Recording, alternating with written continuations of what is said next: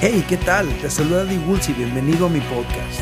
El día de hoy aprenderemos que la identidad bien definida tiene un poder muy especial. Estamos empezando nuestra serie Identidad. Suscríbete, disfrútalo, compártelo. Familia, hoy estamos iniciando una serie que le he puesto por título Identidad.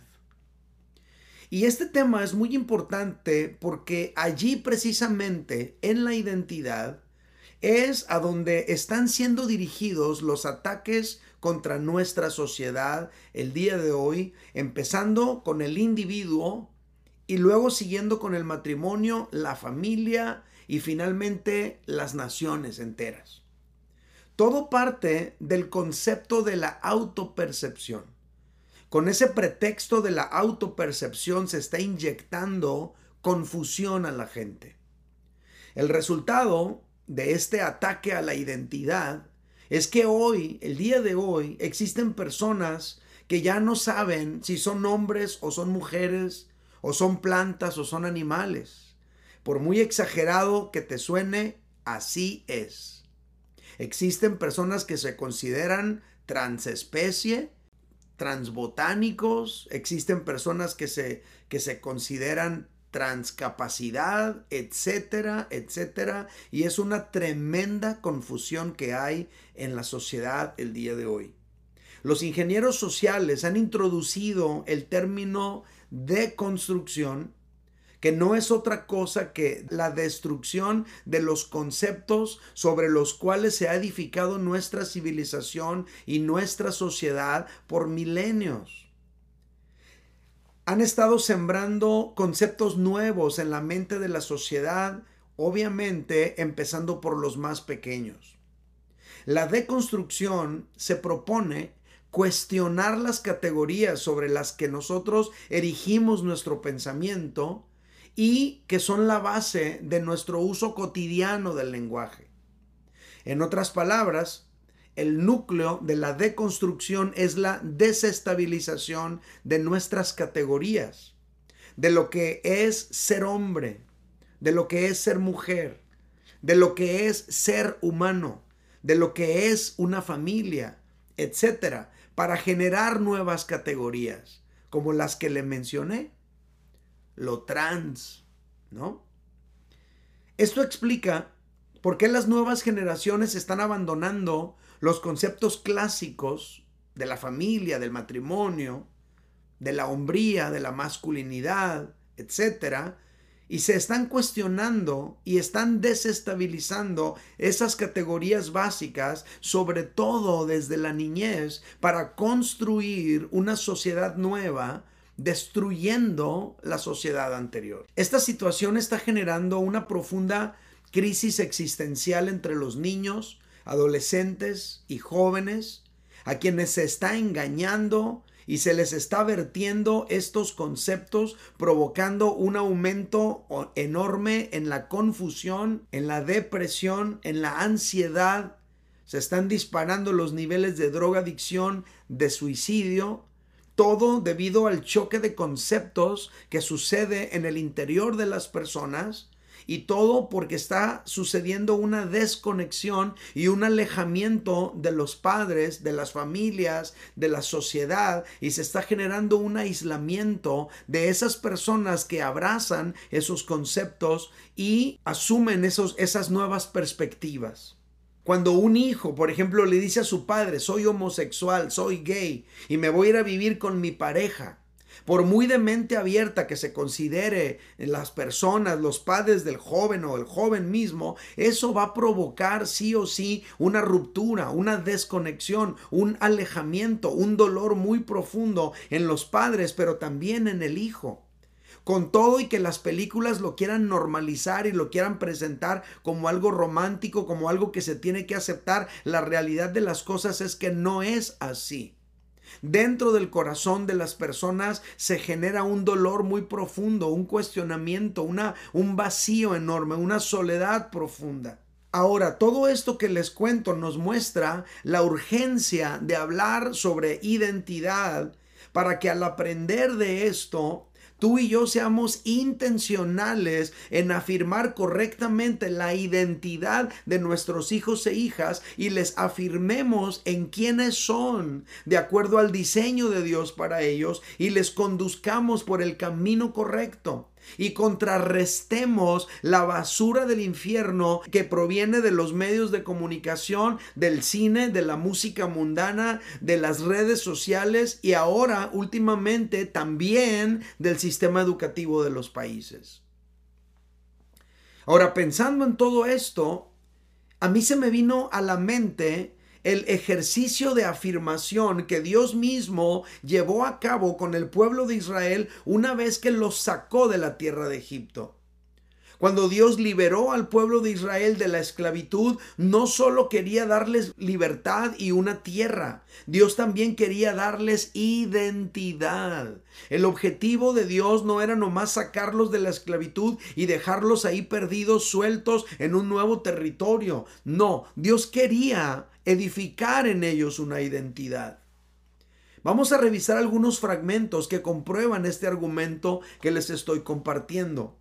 Éxodo capítulo 19, versículos 5 y 6 dice, Ahora pues, si diereis oído a mi voz y guardareis mi pacto, vosotros seréis mi especial tesoro sobre todos los pueblos, porque mía es toda la tierra, y vosotros me seréis un reino de sacerdotes y gente santa.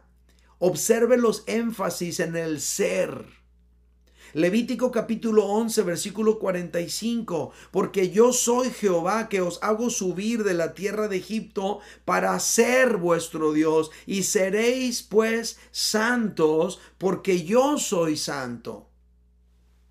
Deuteronomio capítulo 14, verso 1. Hijos sois de Jehová vuestro Dios porque eres pueblo santo a Jehová tu Dios, y Jehová te ha escogido para que le seas un pueblo único de entre todos los pueblos que están sobre la tierra. Son tres fragmentos, uno de cada libro de la Torá, ¿verdad? Son tres libros que hemos tomado, un fragmento de cada uno, y estos tres fragmentos, de muchísimos más que podríamos usar, nos dejan ver que en la mente de Dios no estaba simplemente darle al pueblo de Israel un pedazo de tierra al llevarlos a Canaán. Lo que Dios quería era edificar en ellos una identidad.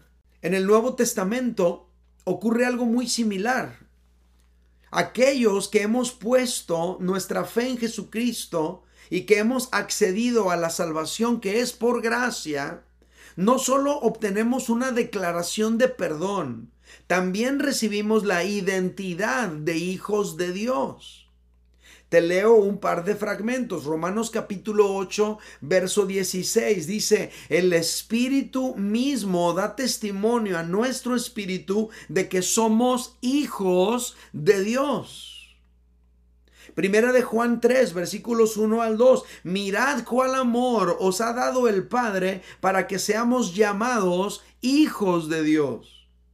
Por esto el mundo no nos conoce porque no le conoció a Él. Amados, ahora somos hijos de Dios.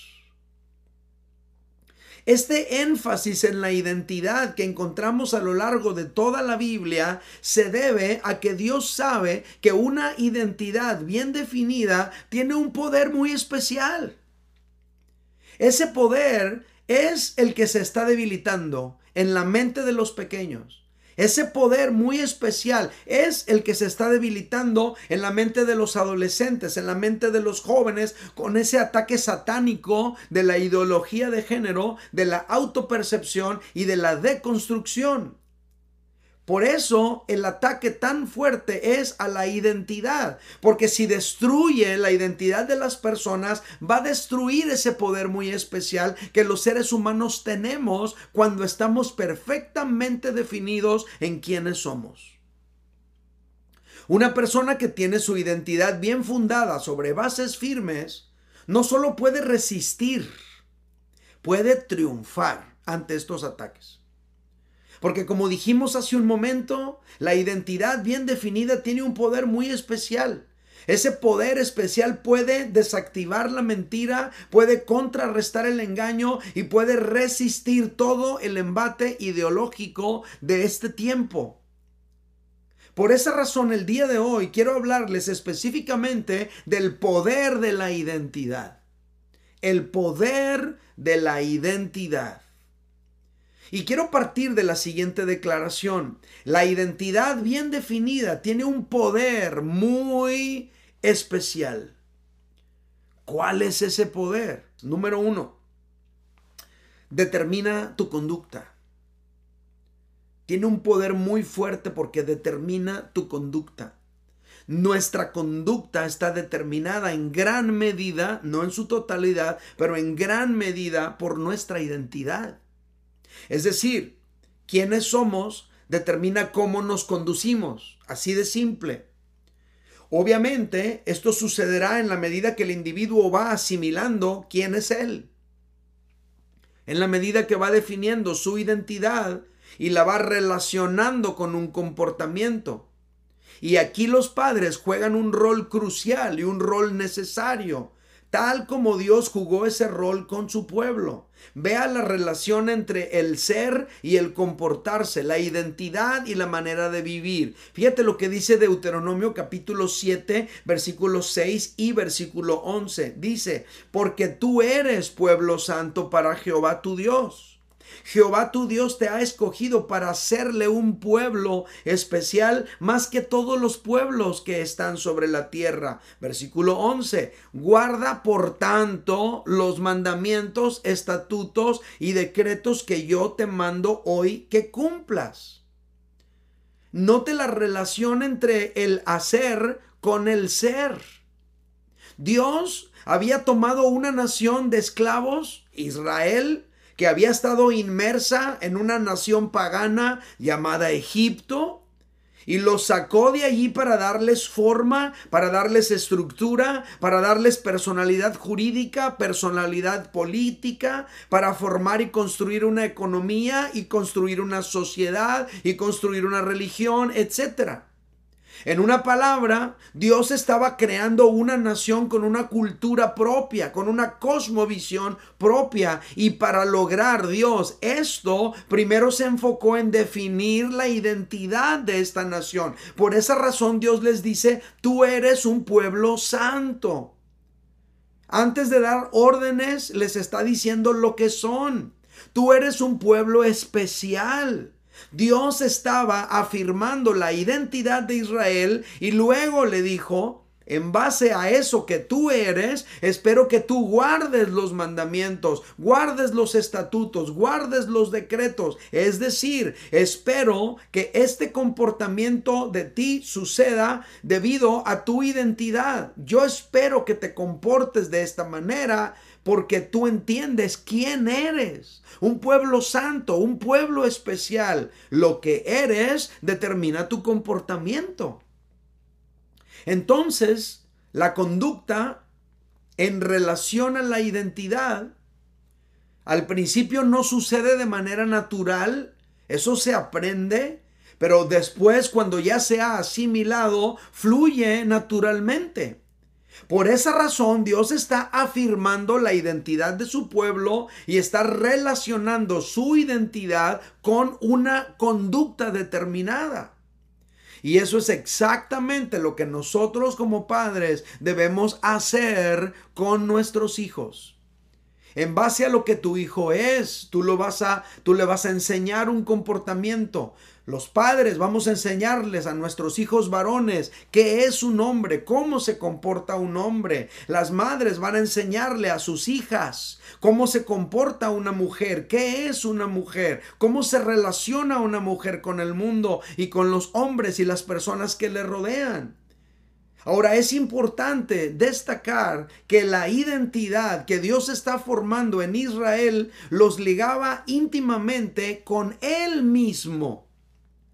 Dios les dijo, eres un pueblo santo y especial para mí. Para Jehová tu Dios. Es decir, la identidad del pueblo de Dios emana de la relación que este pueblo tenía con Dios. Y aquí hay un llamado muy importante para nosotros como padres. No podemos formar una identidad en nuestros hijos e hijas si no establecemos primero una relación con ellos, un vínculo con ellos, si no tenemos toques significativos con ellos, momentos especiales con ellos, donde compartamos el corazón con ellos y haya una conexión con ellos. De esa relación que tenemos con nuestros hijos es que surge la posibilidad de formar en ellos una identidad.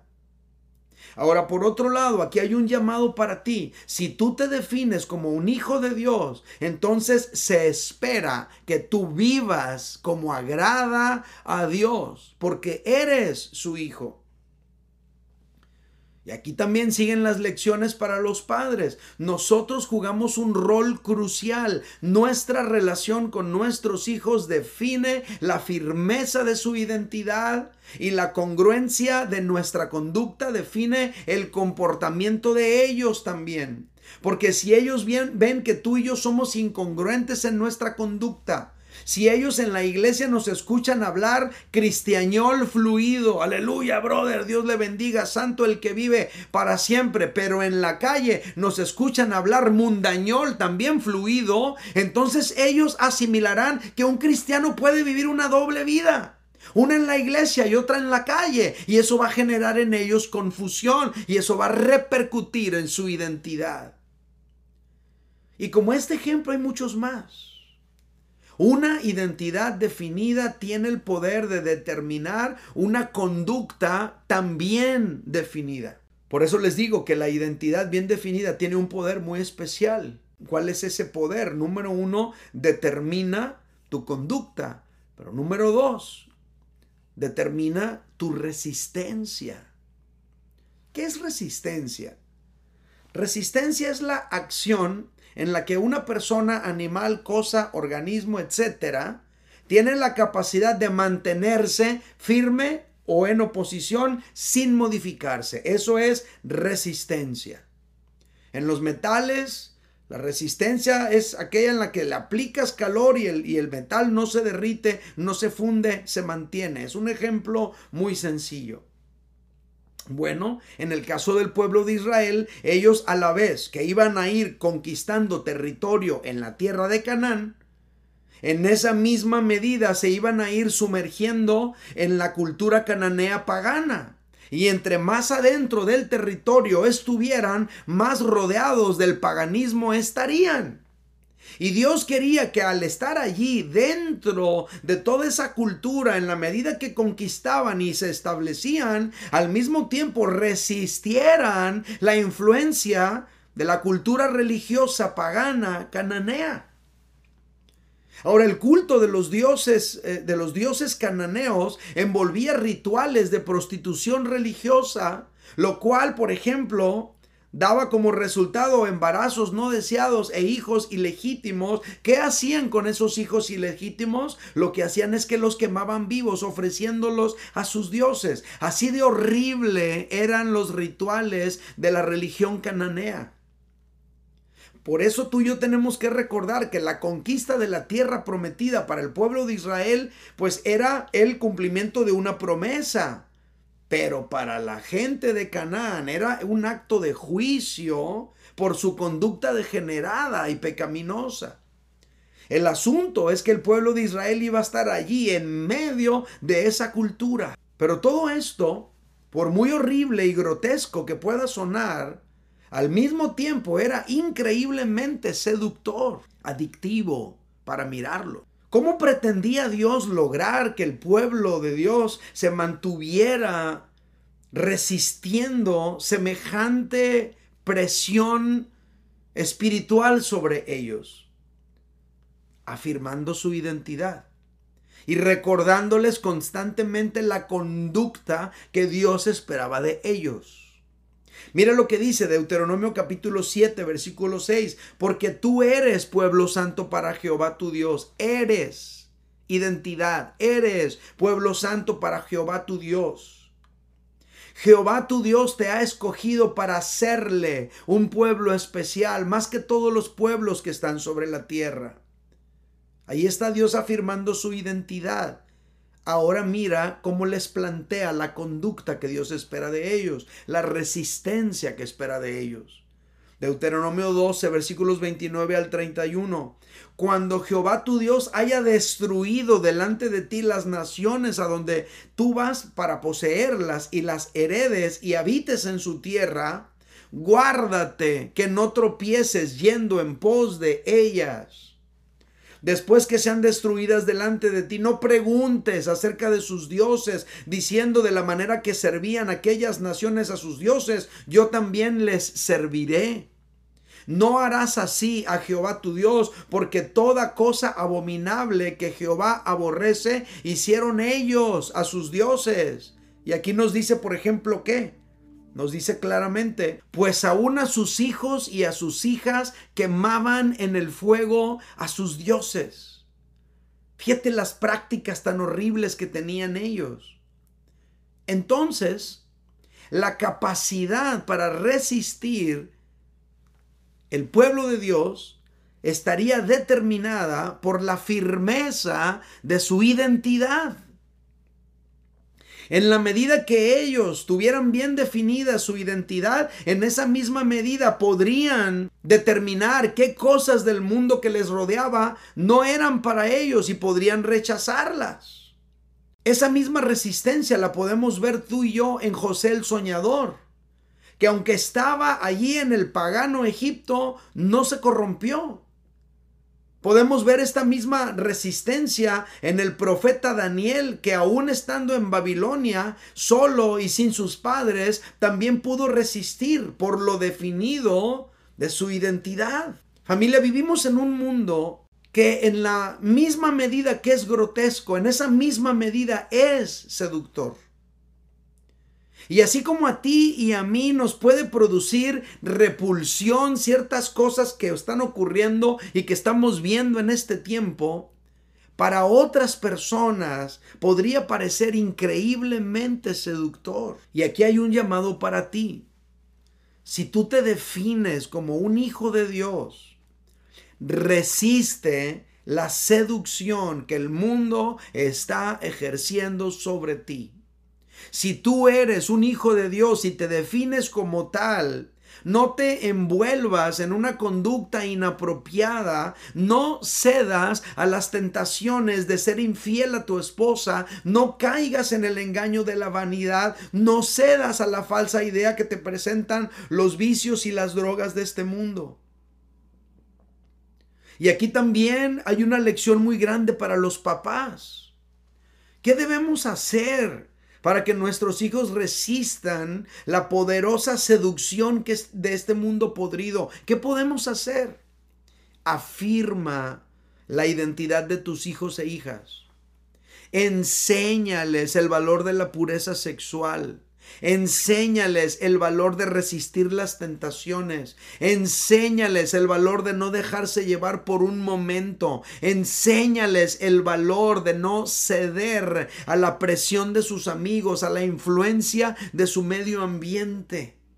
El mundo que rodea a nuestros hijos los seduce de tantas maneras, pero tú y yo tenemos que mostrarles lo que esperamos de ellos y enseñarles el valor de resistir al mismo tiempo que afirmamos su identidad. Una identidad bien definida tiene un poder muy especial.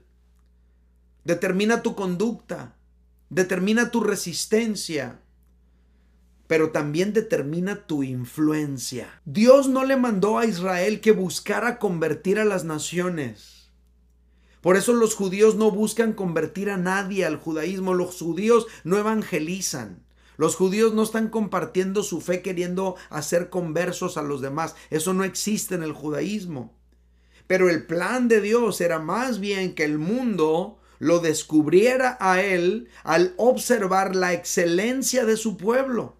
Y esa excelencia iba a provenir de su identidad como pueblo de Dios. Por ejemplo, Deuteronomio capítulo 4, versículos 5 al 7 dice, mirad, yo os he enseñado estatutos y decretos como Jehová mi Dios me mandó. Moisés le dice al pueblo, para que hagáis así en medio de la tierra en la cual entráis para tomar posesión de ella y luego dice, guardadlos pues, los mandamientos, ponedlos por obra, los mandamientos, porque esta es vuestra sabiduría y vuestra inteligencia ante los ojos de los pueblos los cuales oirán todos estos estatutos y dirán, ciertamente pueblo sabio y entendido, nación grande es esta. Porque, ¿qué nación grande hay que tenga dioses tan cercanos a ellos como lo está nuestro Dios en todo cuanto le pedimos? ¿Qué es lo que está resaltando aquí Moisés al pueblo de Israel? Está resaltándoles que Dios es un Dios cercano para con su pueblo y que les responde en todo cuanto le piden y que si ellos asumían los mandamientos y los principios, los decretos del Señor, eso iba a llamar la atención de las naciones. Estos fragmentos nos permiten observar cómo el plan de Dios era que Israel, debido a su proceder sabio e inteligente, emanado de la sabiduría de Dios en ellos, pudiera llamar la atención de las naciones, las cuales al tratar de descubrir cuál era la causa de toda esa sabiduría y de toda esa excelencia con lo que se iban a encontrar es con Dios. En otras palabras, la identidad del pueblo de Dios, manifestada en su proceder sabio, iba a generar una influencia en las demás naciones de la tierra la identidad del pueblo de Dios expresada en su conducta y sostenida mediante la resistencia a las influencias externas iba a llamar la atención de los demás pueblos. Y aquí hay una lección para nosotros, escúchame.